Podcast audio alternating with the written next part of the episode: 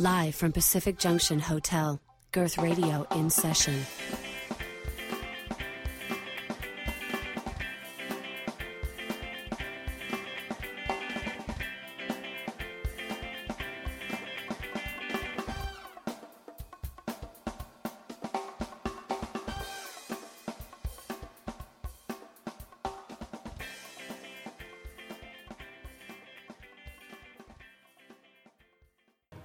Hi, uh, my name is Simu Liu. I'm an actor, writer, stuntman, um, motivational speaker. I, I, try to dabble in as many things as I can.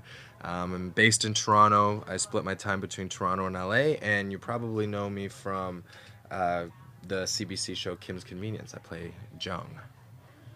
I didn't know you're a motivational speaker. I'm okay. It's something that I'm. that I'm, you? I'm kind of throwing out there into the world because I'd like to get uh, that to happen more often. Oh, okay, okay, okay. But no, no. I, I've had uh, a couple of gigs so far, and I, you know, obviously the platform that I've been given through Kim's Convenience is Yeah. it has been has been great in kind of serving as the conduit and the gateway to like the that kind of branch of of everything. But um, yeah, I mean, I mentioned to you before that I'm a big fan of Gary Vaynerchuk and just how Yeah. he's able to like get you to simultaneously feel so shitty about yourself for not working harder and like, but also to be so motivated. And um, you know, I, I feel like I have kind of one of those life stories that's kind of you know, it's a little bit irregular and and. I, I want to share that with as many people as I can, and, Okay. in the hopes that maybe it might inspire them to give themselves permission to pursue what it is that they really want to pursue. You know? So have you done any any talks yet? or- Yeah, yeah. So I did. Um, most recently, I did. Uh, I've done a couple of high schools, and I did. Um, Nice. I did the Toronto Public Library. Uh, they put on kind of a volunteer appreciation event, and so I was actually the headline speaker for Oh, wow. Yeah, um, just kind of. It was a lot of high school aged kids, which is perfect. Like if I had to choose any age of people to kind of really speak to, it's Yeah. you know, it's like 14 to 18, very impressionable, still have no idea what, you know, they want to do with their lives. Like that's the person, that's the kind of person that I think needs what I have to say the most, right? Because if I mean, looking back to when I was 16, 17, like if somebody had just told me, like, dude, be honest with yourself, be honest about what you're passionate about, and don't don't shy away from that. Don't try to like conform to somebody else's idea of what Mm-hmm. success is. I think I might have made uh, very different decisions in life. Yeah. Would you have chosen acting? I think I might have. I think I might have, or at least wanted to dabble in it because I'd always kind of had the bug for performing. I don't really know what it was, but um, I, I, if I had to guess, it's because I was an only child. My parents Okay. worked all the time, so I never really had their Mm. attention. You know, I just I always dreamed of kind of being, you know, a performer and and people watching me, and I guess it just felt like, you know, for the first time people could see me. Yeah. So I was always fascinated by that from a young age. Um, you know, my parents would also like they would drop me off at the movie theater all the time. Eight in the morning, they would drop me off, give me twenty bucks, and be like, "Here's enough for a ticket, uh, popcorn." Drink. Eight in the morning, eight in the mo- uh okay no no no eight eight is definitely I'm so sorry. but Okay. early in the morning. early in the morning. We'll, we'll say like we'll say I think eleven. The It- first show would be like yeah yeah around eleven. Is this like okay? We need to go do stuff, so we're the movie is your babysitter. Yeah. Yeah? Exa- that was exactly what it was. Yeah. Some some weekends I'd watch like three or four movies, three or four different movies. Some weekends I just watched the same movie three times if there wasn't anything Wow. else on. Yeah, they were, and and I mean, I'm not trying. I'm not doing that to throw my parents under the bus. I mean, No, I you mean, they they had to do their best to make ends meet, and Yeah. obviously, as immigrants, you know, the job security is like number one priority. yeah. So your parents are from China, right? Mhm. Um, and you So came, am I, actually. Mm-hmm, And you're okay. So you're born in China as well. How old were you when you when you came here to to uh, Toronto? I was five. Five years old. Five. Yeah, yeah. Okay. And what were what were your parents doing? What was their profession? Um, they're both electrical engineers, actually. So Oh, um, they actually, when they gave birth to me in China, they actually um, they spent some time with me, but they actually went to Canada on their own to go to grad school and kind of uh, get their lives off the ground first. Because you know, I, I understand from their perspective, Sure. it's like they don't want to bring a newborn kid to Canada where they have no idea what anything is Yeah. you know, going to happen. They didn't Stayed wanna- with grandparents. so I stayed with my grandparents Sure. until I was five. This is, it's you know not an uncommon. That's an immigrant story. Totally, Yeah, totally. yeah, yeah. So I mean, i it's really interesting though because I remember like meeting my parents for the first time, Really? which is really right. Like, I, I remember this because um, you know my my I slept in the same room as my grandparents and I was kind of used to them and um, I remember like being really excited to meet my dad, but at, at the same time, like you know, at night, like they would be like, "Oh, why don't you? You should sleep in your own room, or you should sleep in a room with your dad, just to kind of get used to it." And I couldn't Sure. because he felt like such a stranger to me. wow. Yeah, yeah. yeah. And so they they they came to Canada. They studied. They came back to pick you up. They came or- back to pick me up. Yeah. Um, and then they finished their studies while I was there, and then yeah, kind of got their careers off the ground. So your grandparents, did you see them as these are my grandparents? Or Yeah, yeah, yeah. Okay. I always knew. I referred to them as, Okay. as my grandpa and my grandma, and, and you know they were very forthcoming with where my parents were. yeah, and- yeah. yeah. It's really interesting. You kind of accept everything when you're a kid, right? You're like, yeah, okay, my parents are in Canada. They're, Mhm. you know, they're gonna come back and get me. Like, it was fine. Yeah. But it, it's really interesting though being faced with that reality because then you're like, oh my god, I don't know these people. You know, it's great as a fairy tale when they're like, your parents are gonna come get you. Yeah. But then, you know, it's when almost like a movie. yeah, yeah. But then when you're, they're actually in front of you and they're like, "Let's go," you, you know, I was kind of like really hesitant. Yeah. So I guess like on the weekends when they dropped you off at the movie theaters, they're working on on the weekends. Yeah, yeah. They pulled they pulled a lot of overtime, and um, you know, they were they were they kept telling me that they were the hardest working people in the company, and Yeah. I think they took uh, an immense amount of pride in that. It was Mm-hmm. something that they always tried to instill in me as well, to varying degrees of success. But Yeah. we'll get into that later. I can imagine. Um, so you go to school, and, and like 99% of immigrant parents, you're told you got to be an engineer, a doctor, lawyer, Yeah, yeah, yeah. something like that, right? Yep. Yeah. Yep. I was pushed into the gifted program from a very young age. Mm-hmm. Um, and then, yeah, I was sent to a private school, UTS, which is just up at the annex. Yeah. And uh, yeah, that was basically, I mean, our graduating class. Even you know, it's like it's like an even split: doctor, lawyer, engineer, businessman. It's literally, Wow. it's very even. And then Yeah. there's me. And then there's you. Yeah, yeah, yeah. Way to go mess it up right there. I know, I know. See, so yeah, when I, you know, when I graduated and it was time to pick, um, you know, what to do, I kind of I looked at all of my options and I was like, I don't, I have no idea. You know, I, I maybe had an idea of what I wanted to do, but I, I could never let myself, yeah. I could never admit that to myself, or you know, much less to my parents. So I picked, I picked business because uh, it- I thought that that was kind of a cool lifestyle. It would be a cool lifestyle to kind of put on a suit every day Yeah. and go to work on Bay Street or Wall Street or you know whatever whatever street. um, so that but that literally was my my you know decision process. This is why I say you know I wish I had somebody come out and tell me like Come into your, your come into- school yeah when you were yeah a teenager. exactly exactly Yeah. What what was it?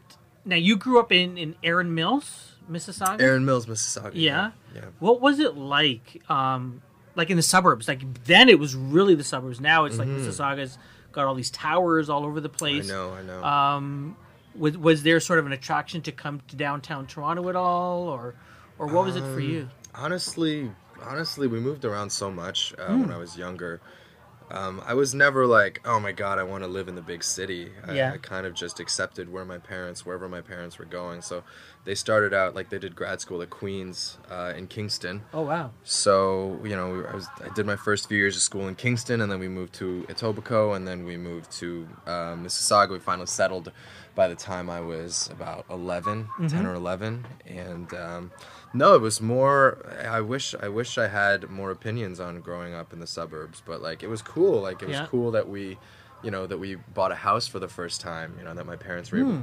excuse me my parents were able to do that and um, you know the, the decision to send me to UTS was really it was a result of a kind of you know when when immigrant parents get together and talk they have like they have these legendary kids I feel like that kind of I don't know if you have any experience with this but like the parents just like one there's one kid that like did something great or, Why you can't know, you be like yeah, so and so? it- it's always why can't you be like this person? so one of the you know one of the people in our circle um, had gotten into UTS, and so that became the thing to Oh. do, and that's what you know they pushed me through that process and everything, and it was great school. Like I don't regret Sure. going at all, but Yeah, it's yeah, just it's funny how how that works. That's that's really really interesting. yeah, yeah. So you, you you graduate from high school. yep. Um, you go to is it Western? It's that, Western, that you yeah. went to. You Yeah. studied to become an accountant. Yep. Um, and you go there and the ties didn't fit properly. Like, what was it that you said this is not me?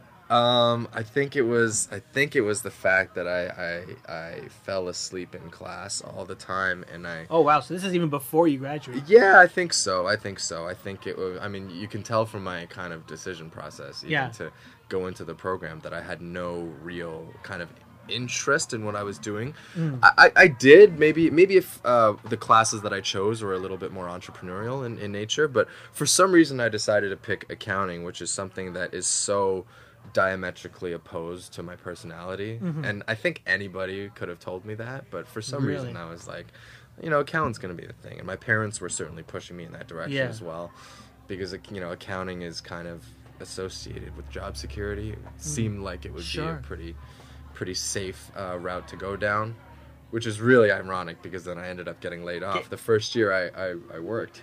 So what were you like the class clown? You said people said, "No, he's not going to be an accountant." Yeah, I think so. I was yeah, I was definitely like more of a shit disturber than like the guy who and there were guys who like read the trades every morning or read the Wall Street Journal, totally up to date on everything. Wow. Um, you know, and and when you live and breathe that kind of life, like I know what that feels like now, being in the field that I'm in. But you know, watching those guys, I was just like, why do you care so much? Yeah. you know and i became one of those guys i became kind of like a slacker kind of like you know he's a s you know one of those like it's kind of a tv trope but it's like those smart people that never exert themselves Yeah.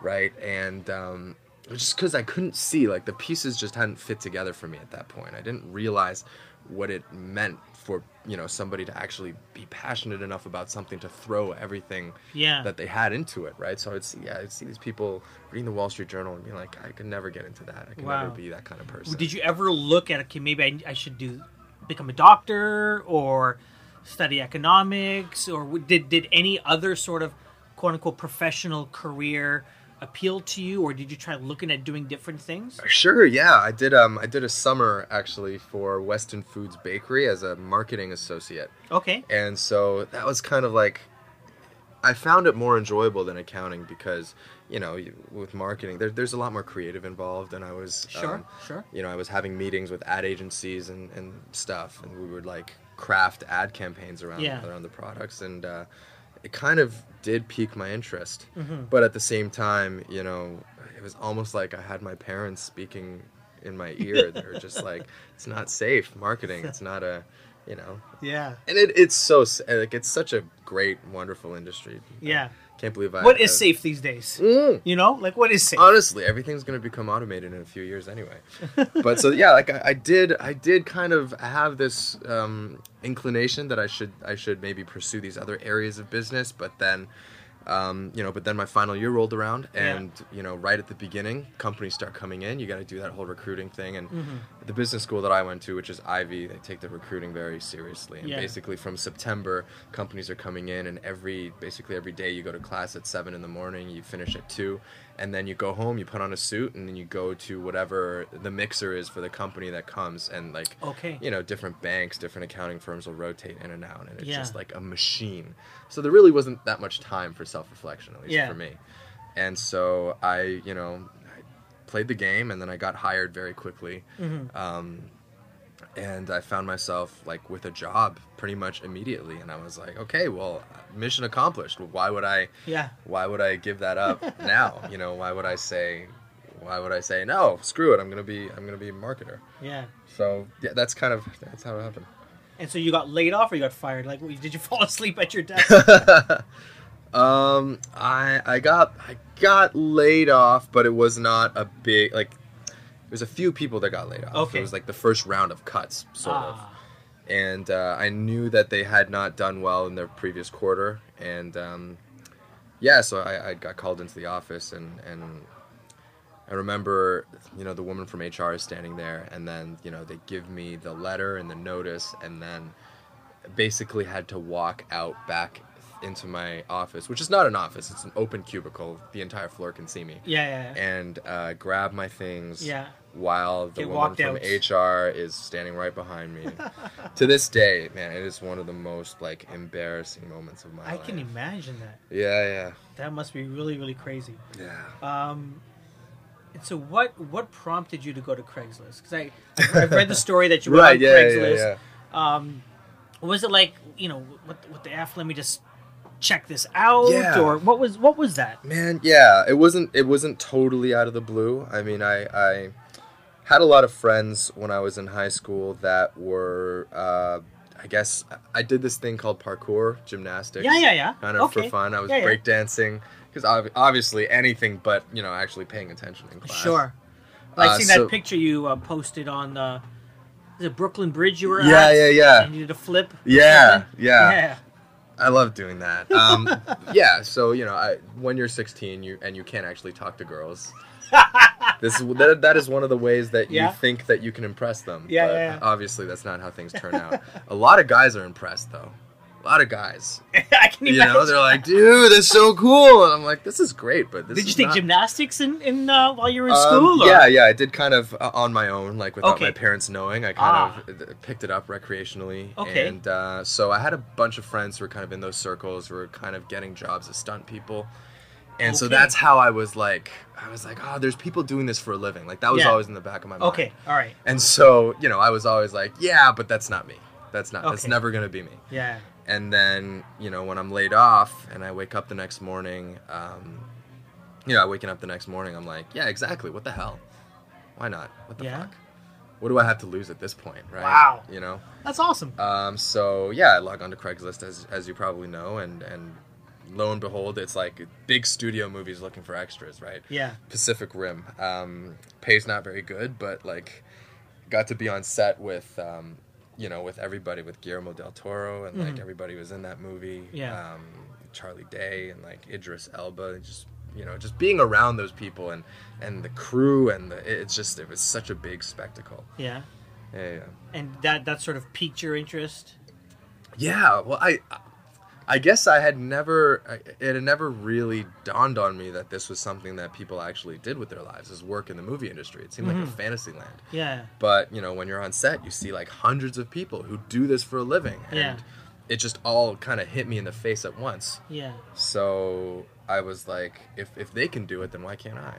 So what'd you do after that? You you're you're an extra. You're like a face in the crowd. Yeah, facing of the thing? crowd, you couldn't Okay. even like you probably can't even see me in Yeah. the movie. I've I've tried. Have you I tried finding yourself? Oh yeah, no, No, no, not no. there, There, there were hundreds of people that day. it was this like big scene in the streets of Hong Kong, so Okay. it was literally hundreds Yeah. of people. Um, what happened after that? Well, yeah, I, I I basically like logged onto Craigslist again and then again and like every day for about you know two months. I, I did that. I, I kind of went on Facebook and there were certain Facebook groups that were uh, related to kind of film schools and you know different Okay. places that were casting. Mhm. None of them would really pay anything or very much, Yeah. but uh, it was just I took any opportunity that I could have to, to kind of be on set just because I, I wanted to kind of drink that in as much as I could. Yeah. And then at the same time, I was starting to take acting class Okay.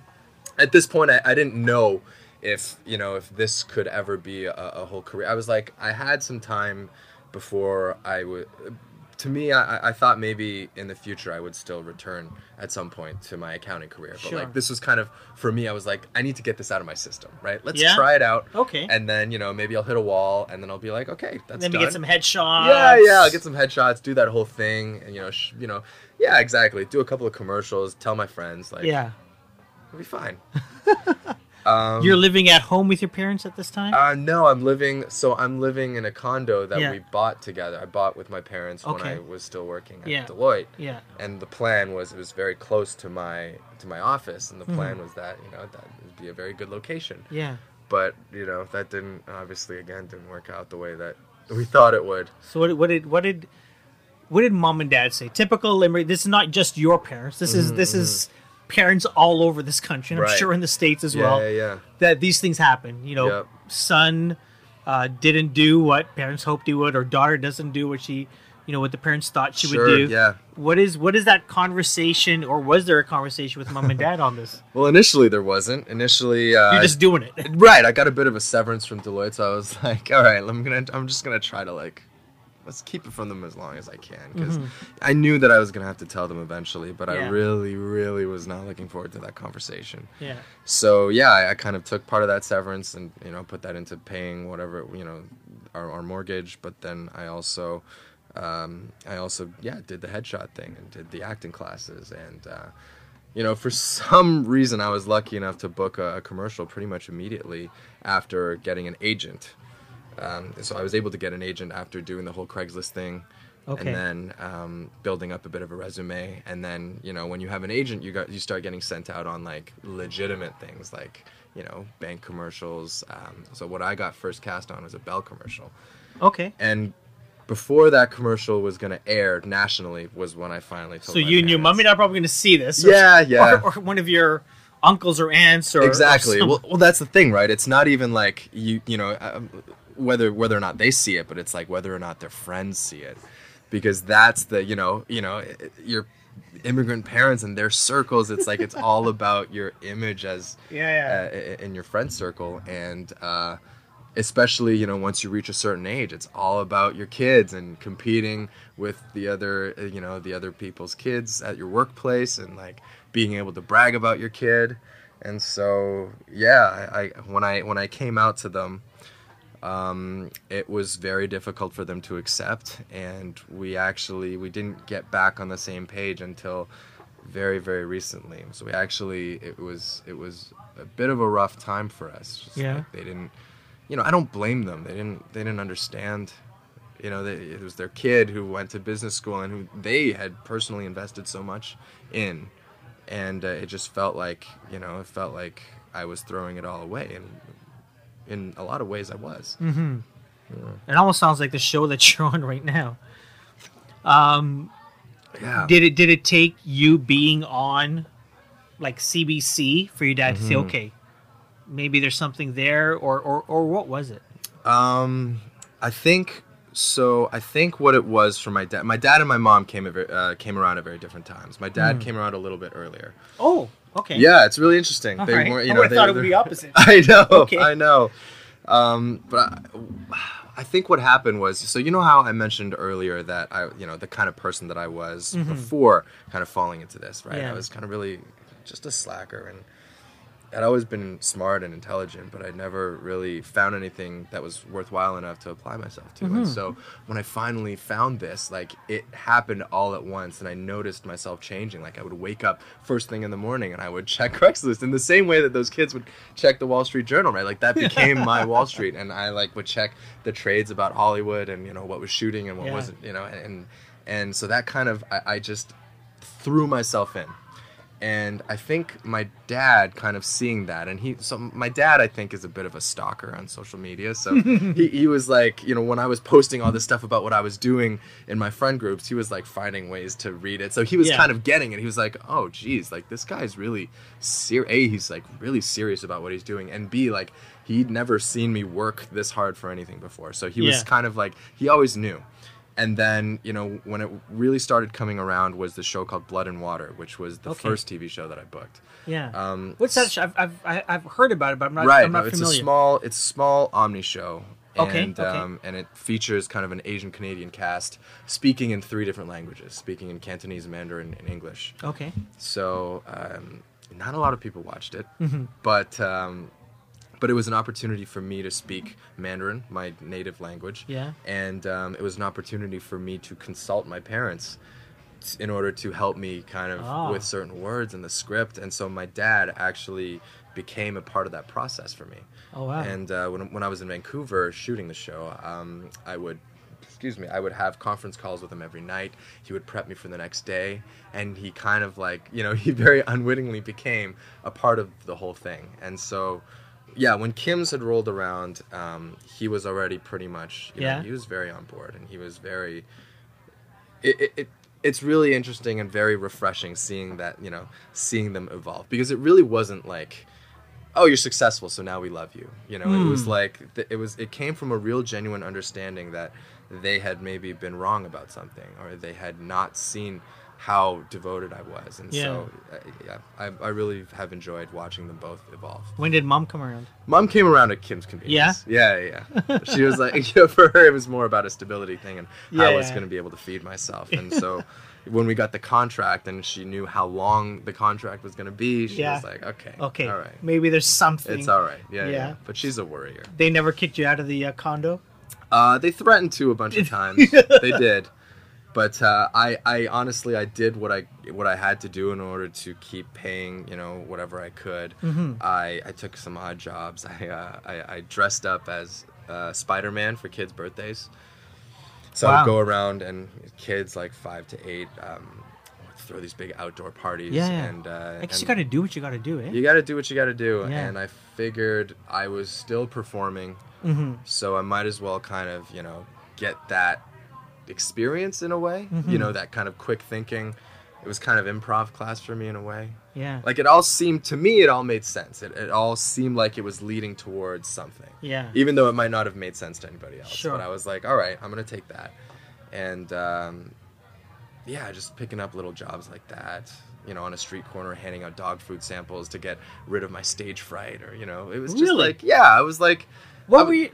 I'm curious about one thing. I'm curious about right, um, friends that you may have made in university, Mm-hmm. um, uh, at the firm as you're, as you're working there. Sure, of that, yeah. that circle of friends who went on to become accountants or went Mm-hmm. to who went to different places outside of business school when they Mm-hmm. graduated.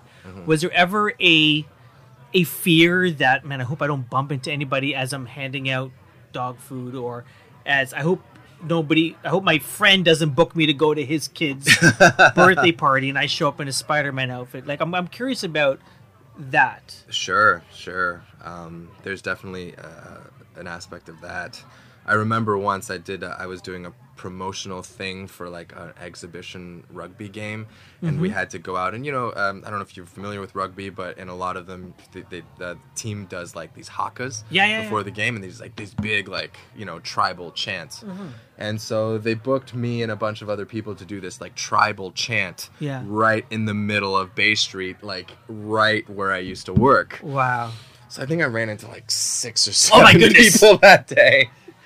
Yeah, honestly, some days were easier than others, and those were definitely not. Uh, that day in particular was definitely not one of the easiest. There was definitely an element of that, but at the same time, you know, uh, I think I wanted. I wanted to do what I was doing badly enough that I was Okay. willing to take that because there was always something in the back of my mind that knew that it would be temporary Mm-hmm. right? And you know, despite that kind of little hit of shame that I would take, I would go home at the end of the day and I would be like able to sleep with myself. Whereas, whereas when I was working at Deloitte, like I would lie in bed until the last possible second I had to get out in order to get dressed and, and go to work because I just like I was just so miserable and I wasn't sure how I was ever gonna you know gonna get out of that situation.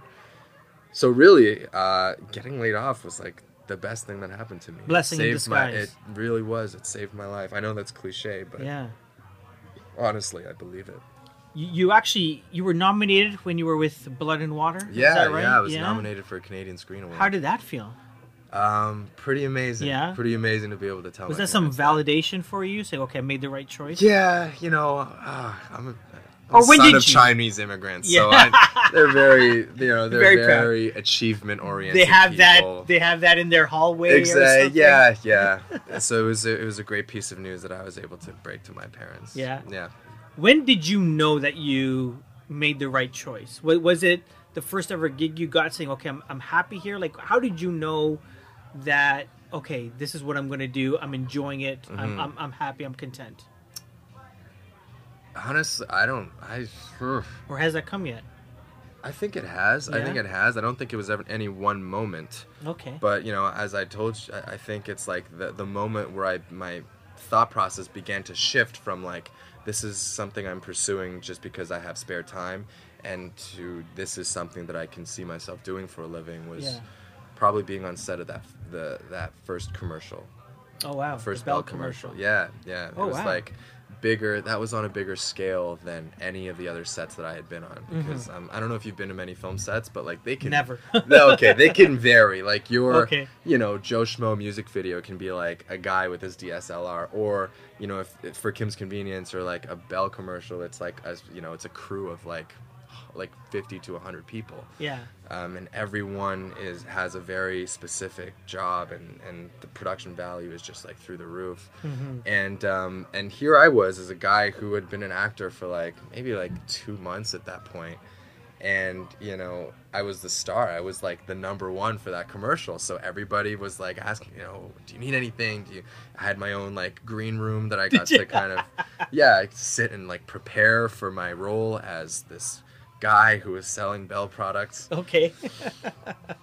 Yeah, yeah. I mean, I, I don't I don't say that to say that it was because of the attention that I wanted to do it, but I, I just remember feeling like that. Yeah, that feeling just surpassed anything that I had achieved Hmm. for myself up until that point. So I was like, I, I just I would give anything to feel. I got addicted. I, I was like, I would give anything to feel that again. Nice. Yeah, yeah. You also wrote on that show. Yeah. How is that? That's sort of like a different muscle, isn't it? It is. It is. So I think, man, I think what it was is, is, and that this is something I have to accredit to my business school education. But Yeah. like, when I made the decision, like I'm all in. Mm-hmm. I, I really like I meant all in. So you know, not just as an actor, but I, I wanted to carve out a career for myself Okay. in this industry, regardless of what that meant. So I was, you know, I was trying to do as many stunts as I can. I was acting, and then um, I was like, it kind of seemed really intuitive to me that if I was an actor and I wasn't getting the roles that I wanted, then maybe I should just create them. Okay. And I'd always been a half decent writer. Oh, Yeah. we got a we got an ambulance passing by.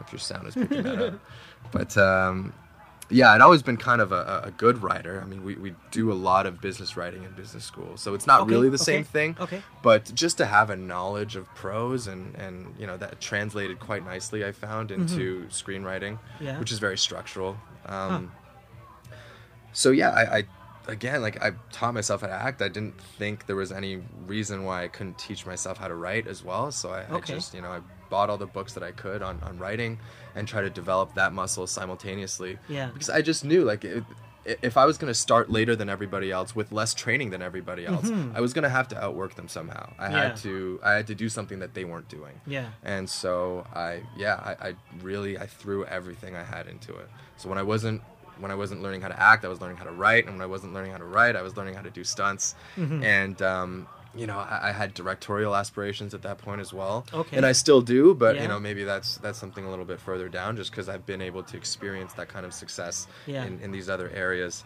And what happened was we shot the first season of Blood and Water, and then um, I was also shooting kind of a short that I had wrote Okay. myself and kind of got a, a ragtag crew together to kind of shoot it. Yeah. And I showed it to my showrunner on a whim because we were friends at that point, and she was like, you know, let me know what you're up to. And I was like, oh, I, I shot a short here, you know, here it is. And she calls me into her office the next day and is like, I loved what you did. You know, I want you to write for our show. Oh wow. And so that's that's honestly how I how I lucked into that position. I was Yeah. severely underqualified. it doesn't happen to everybody like this, and um, a lot of people a lot of people spend years in in school for screenwriting, and then you know, and then grind for a very long time in order to get that opportunity. Yeah. So I was I was very fortunate. Tell me how Kim's Convenience came about. Mm-hmm. Um, was that something that you found, or was that your your agent coming to you, or Yep. Um, there, about? there. So, the play Kim's Convenience has, um, you know, if you if you are an Asian uh, actor artist working in Canada, you Yeah. know about Kim's Convenience, Okay. right? It it is in the pantheon of like Asian Canadian literature. The play- the play art. you're talking about. Yes, the play. Really? So Okay. the play. I mean, the play originally premiered in I think uh, 2011 yeah, and since then it, it, you know it had gone on to tour nationally multiple times so Yeah. there was word in the air that it had been optioned by cbc okay. right and um, and i had seen the play So all the Asian actors are now. exactly everybody was like okay th- you know we have an idea like that there's gonna be stuff coming up Yeah. and um, around the same time i was doing a play called banana boys at the factory theater Okay. so, um, Banana Boys, incidentally, was something that Ins Choi, who created Kim's Convenience, Mm-hmm. acted in um, over 10 years ago. Okay. So there was a connection there. Ah. And Ins came to watch the rehearsals, uh, to watch us rehearse one day, and then he also came to watch a show. But that was actually how we uh, met Okay. and I knew that he was doing the show, and I Yeah. didn't I didn't want to like be like, hey, get me a job, but I was you know I, I was I was very friendly with him, Yeah. and um, and you know I, obviously in the on the shows that I knew he was watching, I I, I really I forced myself to you know really give her, Mm-hmm. and uh, when the auditions were coming around, we got a request, and um, and I think yeah I just I went in and I did it about four rounds of auditions over the course of about two months, and. Uh, and I still don't know how it happened, man. It feels like I got struck by lightning, Really? really. Yeah. I Did rem- you um, try out for the role that you're playing now? Yeah, you did. yeah. Yeah. Did you bring some of that? Okay, I, I know this guy. Like this is me. Yeah, The guy I, is estranged from his his his, uh, his parents. I did, I did, and, and having seen the play and ha- having had such a, a visceral, personal connection to it, it was something that was important to me. Yeah. That didn't, I mean, that uh, of course, but the thing about Kim's Convenience is that it's it's important and it's relatable to everybody. So I knew everybody else was feeling the same way. Yeah. That's the thing. And um, I honestly, I went in and I was like, I know everybody's gonna go out for this role. I know, you know, he's seen me, but he's probably seen everybody else too. So I just kind of like, no expectations. Just go have fun with it and then leave it. And um, and then they called me back, and I was like, same thing, you know, it's a callback, but that's all it is. Yeah. And then, but they just kept calling me back, and, and it got to the point where at the screen test, I go to the sign in sheet, and I'm the only name there. And Oh. I remember that should have like relaxed me a little bit. I got so nervous because that was the first, that was the first moment where it became real for me, where I was like, you Huh. could get this. Before, I, I felt like I was just playing. I was like, okay, Yeah. you want me back. There's but, a like, hundred of other yeah, exactly, Asian exactly. Um, but yeah, seeing my seeing my name as the only one on the list was like, I was like, oh geez, Wow. yeah. So there's so this is in twenty. So you guys, when did you guys tape? So that was in 2016, early 2016. And Oh, we- wow. We, went to camera uh, June of 2016. That was quick then. A year ago. Yeah. Oh, wow. yeah. That was really really. I mean, quick. they'd been developing the show for uh, quite a bit, you know, beforehand. But yeah, Sure. that was when when I was brought in. Yeah. Mm-hmm. Um, but you're you're also, and I I didn't know this. I'm, I'm a huge fan of Kim. When I when I first saw Kim's Convenience, Right, right. I go, this here's here's an ethnic TV show Mm-hmm. that I can relate to. that is so hilarious. Mm-hmm. That is, and, and I know a lot of people. Uh, get off on pissing on CBC and their shows and stuff like that. Sure. I said, you know, th- there's there's your show, Kim's Convenience, that I really love. Uh-huh. Um, there is uh, the Baroness von Sketch show, Amazing which I think is hilarious. Yeah. Um, so I've, I've enjoyed um, my time with CBC in in the recent uh, recently. Yeah, Um, yeah. But you also started doing a bunch of other things at, at the same time, right? There was that Liam Neeson TV show. Yes. Uh, so there was Taken. Yeah. I got cast for Taken around the same time, and I didn't think I and was that's like a U.S. That's a U.S. production. That's right? a U.S. production that's Yeah. shot in Toronto. Okay, okay, okay. So I actually I thought that I wasn't going to be able to do both, but Yeah. somehow we worked it out. There was about a six week period where I was doing both, and I was like on set for one, getting shuttled to the other, sleeping two hours, and then repeating the process for about for about six weeks. I barely slept. I was exhausted, but it was it was. It, I mean, it was the best six weeks of my life as an actor. All you want to do is to be to feel that level of exhaustion. Yeah. honestly, honestly. Um, I I still look back at that time and I'm like, a, I don't know how I did it, and Yeah. b, like if I should ever be so lucky again. How was it? You're doing comedy on the one hand, and Yeah, then I'm yeah, yeah. assuming I never did see Taken. I'm assuming that's like drama, Not a comedy, yeah, action, it's a- yeah. action, action drama. How, how do you make that switch in Oh your, man, in your it's, brain? it's uh, honestly that is that is that easier. acting. that is easier than than you might think. Just because like when you walk on the set of Taken, it's like so different. It's lit differently, so it's Okay. dimly lit. There's like computers everywhere, and Yeah. there's like you know the, the set dressers are very talented, but it's like the you know there's like there's like a terrorism board and there's like national security information just like scrolling along the. Yeah. screen, and you you just get into it. really? Yeah. yeah, Okay, I- I'll, I'll trust you on that. I know. I, I I don't know. I, I knew that. I guess I knew the character that I auditioned with, and I knew what Yeah. I brought. And then, um, you know, at that point, you kind of just have to put your trust in the director Mm-hmm. and say, you know, I'm I'm gonna give you what I have, and then if you feel like you need to change me, Mm-hmm. then you give the adjustment. But you know, I'm confident in in my choices right Yeah. now as they are. Has that show taken off? Do you know? Um, so yeah, we've aired. Um, Okay. We did a season, and then All right. actually, um, they got renewed for a second season. But recently, Did they, you get killed? Uh, they're not killed, but they're they're going in a, a different direction with the show. Okay. And a lot of the supporting cast have been replaced. Okay. So I was a part of that supporting cast that got replaced, but it's it's all good. There's no hard feelings. Okay. there. Okay. Okay. Okay. Okay. Yeah, yeah, yeah. Or you did Orphan Black around the same time? Yeah, I did Orphan Black afterward uh, Yeah. as well.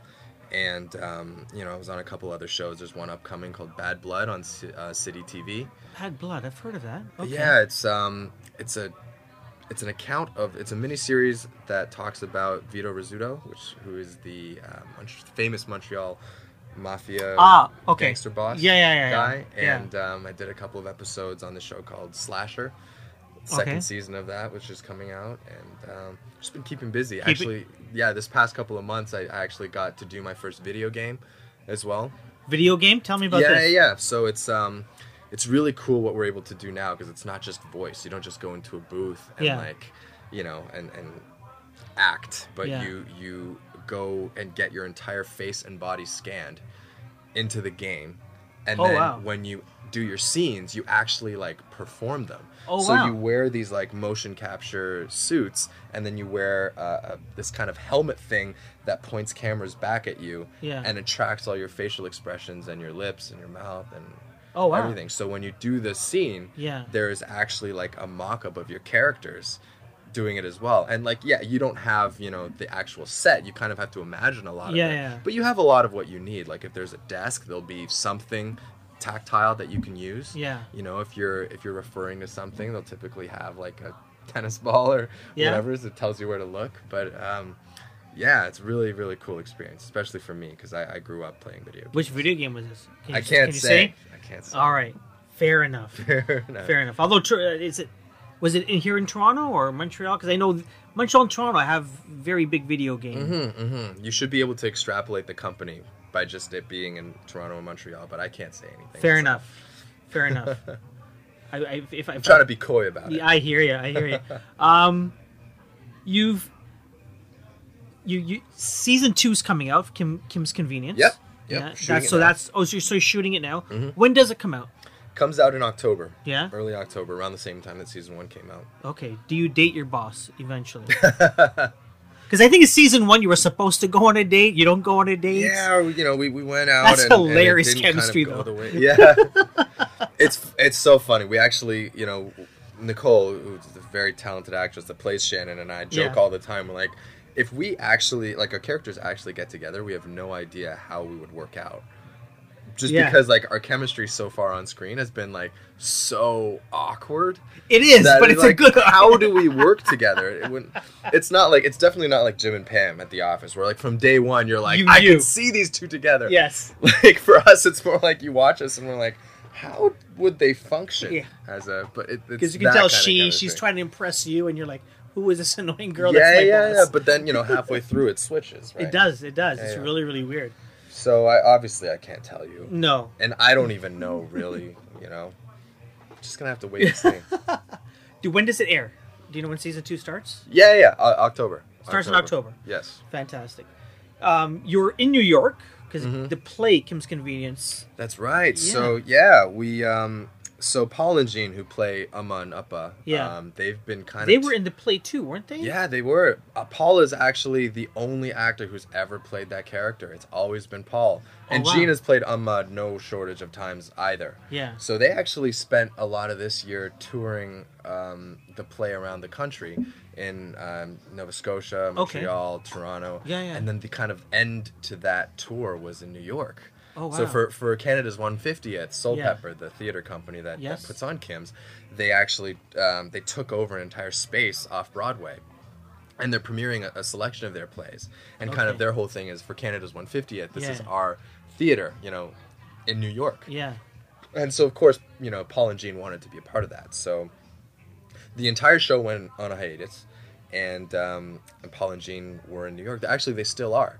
We're back now, so we're Yeah. gonna shoot as much as we can without them. But Yeah. we were all on hiatus last week, so Okay. uh, what a bunch of us in the cast decided to do was to go and support them. That'd be amazing. Yeah, yeah. Oh wow. Um, you've you, you've you've uh, tweeted some stuff recently that I'd love to talk to you about. Sure, man. Um, first of all, how did you manage to get Hamilton tickets? How did I manage to get Hamilton tickets?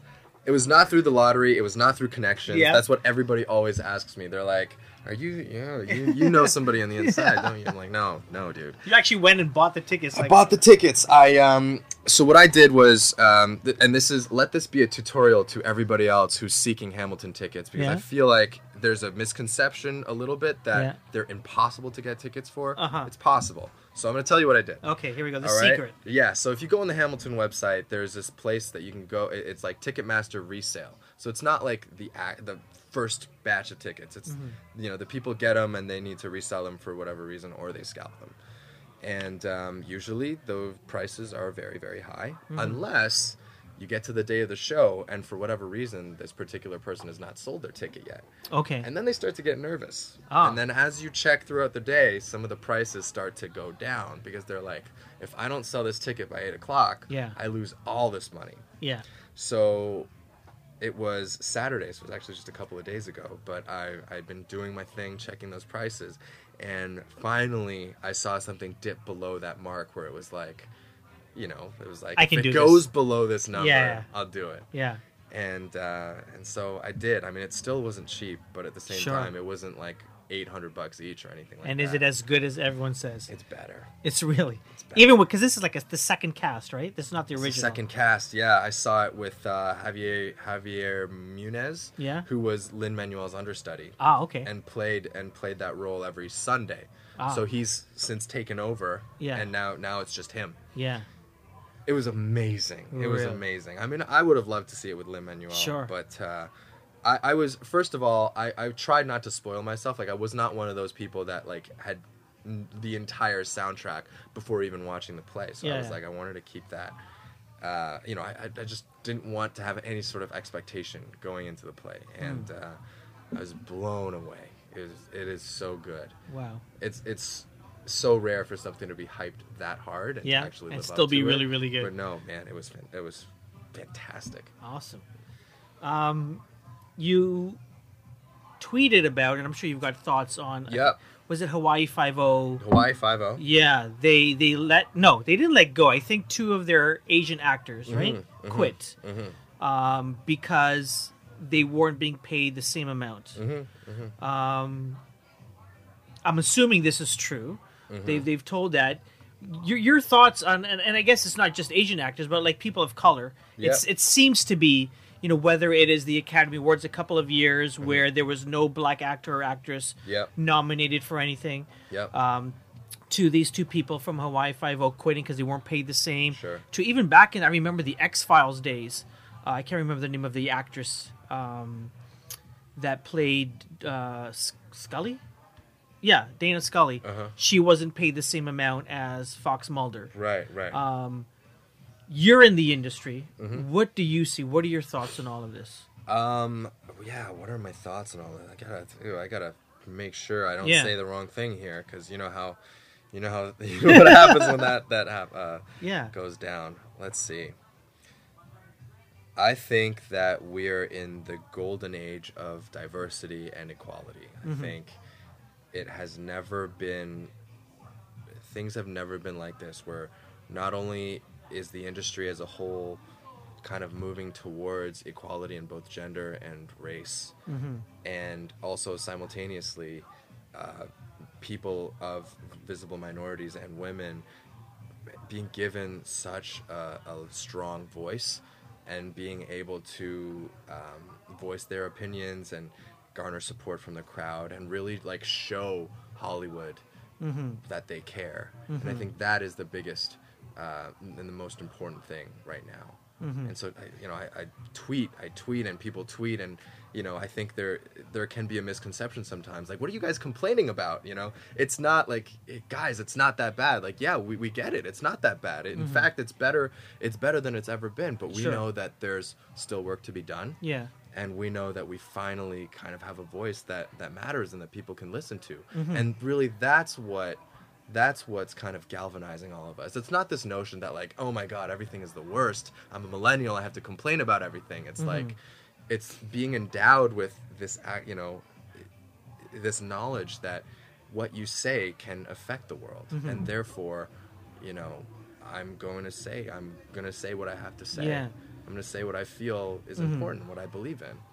Do you pick roles as well, with that in the back of your, in the back of your mind?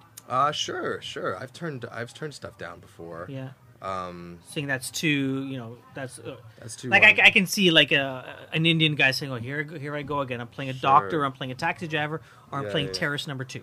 yeah you know? yeah yeah Um, um i you know i i certainly haven't gotten to the point where i can say no to everything and anything sure, sure. but definitely you're seeing that um Uh, you're seeing that with people like Aziz, uh, even like you know he's been so outspoken about the roles that he's going out for, Mm-hmm. and like you know to have somebody in his position Yeah. being able to call out Hollywood like that, right? Because not all of us can do it, right? Yeah. All of you know, a lot of us are still struggling for a job, or you know, uh, you Mm-hmm. Fair have enough, achieved yeah. a small amount of success, but like I'm still a far cry away from you Mm-hmm. know being at that level where I, I actually don't need Hollywood anymore on my side. Like, so it's really we're really fortunate in that as you know people like Aziz and another really outspoken uh, act actor is Constance Wu from Fresh Off the Boat. I don't know if you're familiar with her. I've heard the show, but no, I'm not. Right, right. Yeah. So she plays the mom in that show, and Yeah. she's you know in, extremely eloquent, extremely articulate, and very, very um, outspoken on Twitter Yeah. as well. And uh, yeah, you're seeing you're seeing this kind of we're holding Hollywood to a higher standard, and you know more importantly, because Hollywood, you know, you, you can't forget is is a money making machine Yeah. and it's just it's business so i think what we're really doing is we're showing them that we will respond to better material or we, we, we will respond to more diverse characters and Mm-hmm. Yeah. more diverse stories Yeah. that is the most important thing Nice, nice. What do you do outside of work? Mm-hmm. You know, you you're you're you're rehearsing for a bunch of roles. Mm-hmm. You're going for a bunch of roles. Uh, you know, you work your uh, your writing muscle, your acting muscle. Um, is there anything you do to I don't know, relieve stress or just enjoy? What is what is it that Simu likes to do? oh man honestly simu likes to work there's nothing more stress relieving than like knowing that you're getting a, you Yeah. know like knowing you've completed a deal and you know you're going to be working you know getting the next show that you're going to be on I, I i know that's not the answer you're looking for i do i do i play sports um I'm a very competitive guy, so I love I love sports. You It's did kind of an martial arts, outlet. right? Yeah, yeah, I Yeah? do martial arts and Do you still do that? so I still do that. Okay. Um, Which I martial actually- arts do you do you do? so I do taekwondo and this thing called extreme martial arts, which kind of marries martial arts with gymnastics. Okay. This very acrobatic, showy sort of thing. So a lot of it's for camera, right? Okay. Um, yeah, I still I was actually on set less than two months ago. I was doing a stunt role, Okay. so I like to I like to still dabble in stunts once in a while. Okay. I don't like to tell a lot of people that I do it because Yeah. my agent would be like, "Are you you, you don't don't maybe don't do that." You don't want to mess up the Yeah, face. Yeah, don't mess or... up the face. But sometimes I can't help it. Like Yeah. they're like, "Do you want to get shot today?" I'm like, "Fuck yeah!" Yeah. I wanna get shot. I'm sorry. I just I can't say no to that. Yeah. You know. Nice. Which which role? Which movie was this for? TV show was this for? Uh, the latest one is Dark Matter. Dark Matter is, Okay. a, is a sci-fi show, All right. And uh, and get a nice bullet to the to the chest. Yeah. It's really cool. We use a thing called a squib, which is like really just a low-level explosive that like Really? like pops. Okay. Yeah, so you wear it inside your shirt, Yeah. and then you attach like a blood pack to it. So Okay. when they time it, and it, it makes a huge noise, and it really like since it's explosive, like Yeah. you really feel like you're getting shot. It's like it feels like a punch to the chest. Wow. so it's really cool. Really it's like cool. battery operated.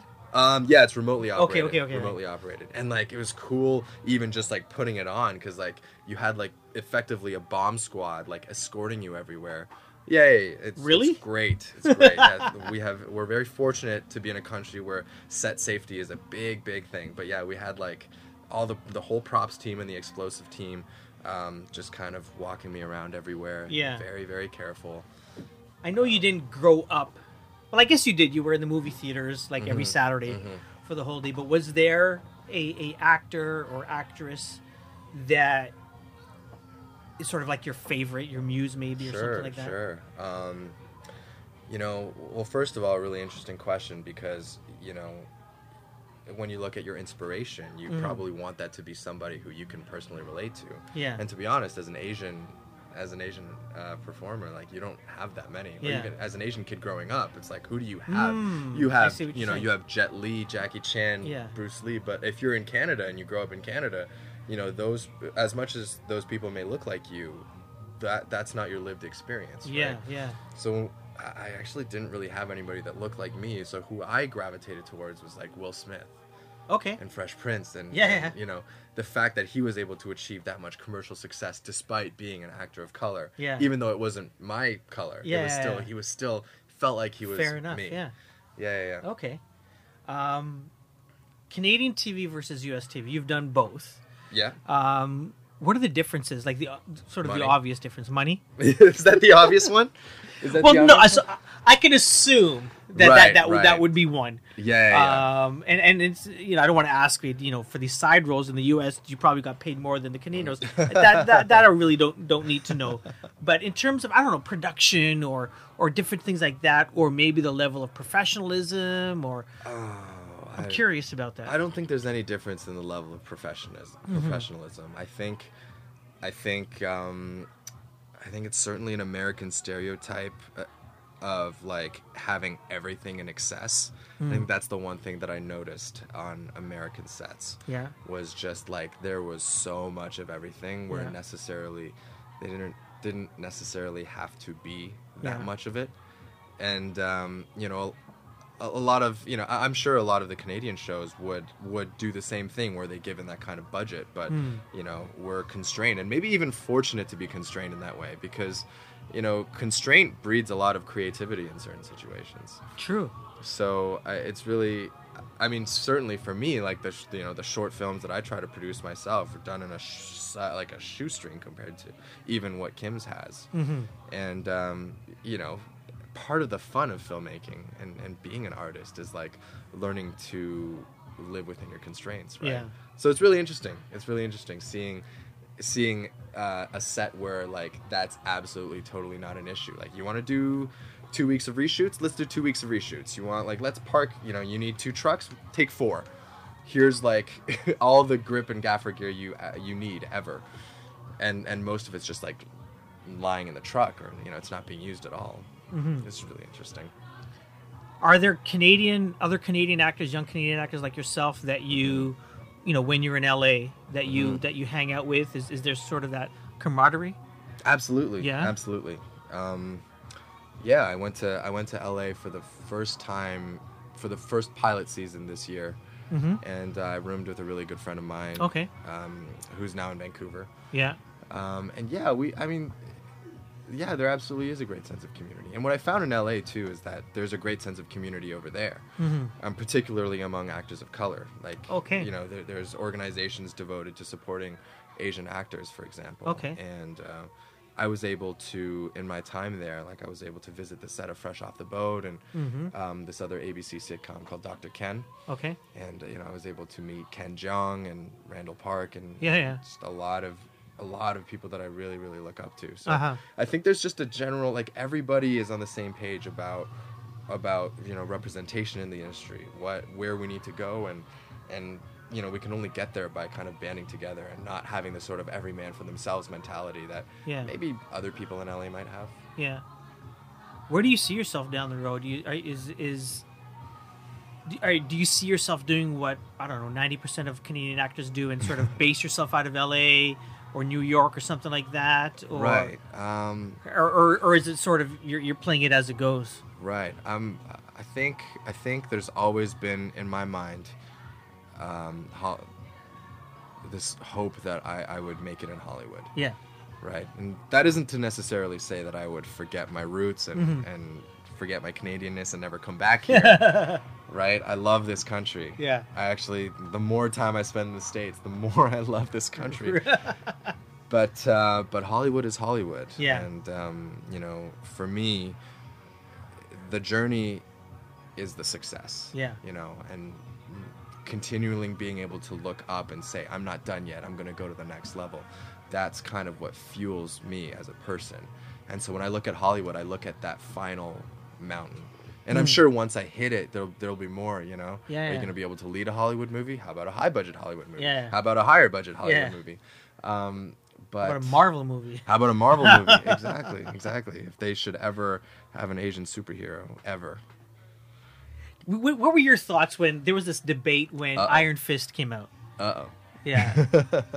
I mean, in the comics, and uh, so I've never been in Iron. You know, I haven't even watched it. That's strange. Right. Um, but there was talk of why wasn't it an Asian, and then everyone said, well, it was never an Asian Mm-hmm, Uh, character. And um, I mean, one of the things I loved uh, about um, oh my goodness, what was that show that came before uh, uh, uh, Luke Cage. Luke Cage Mm-hmm. was there was literally one white guy in the whole thing.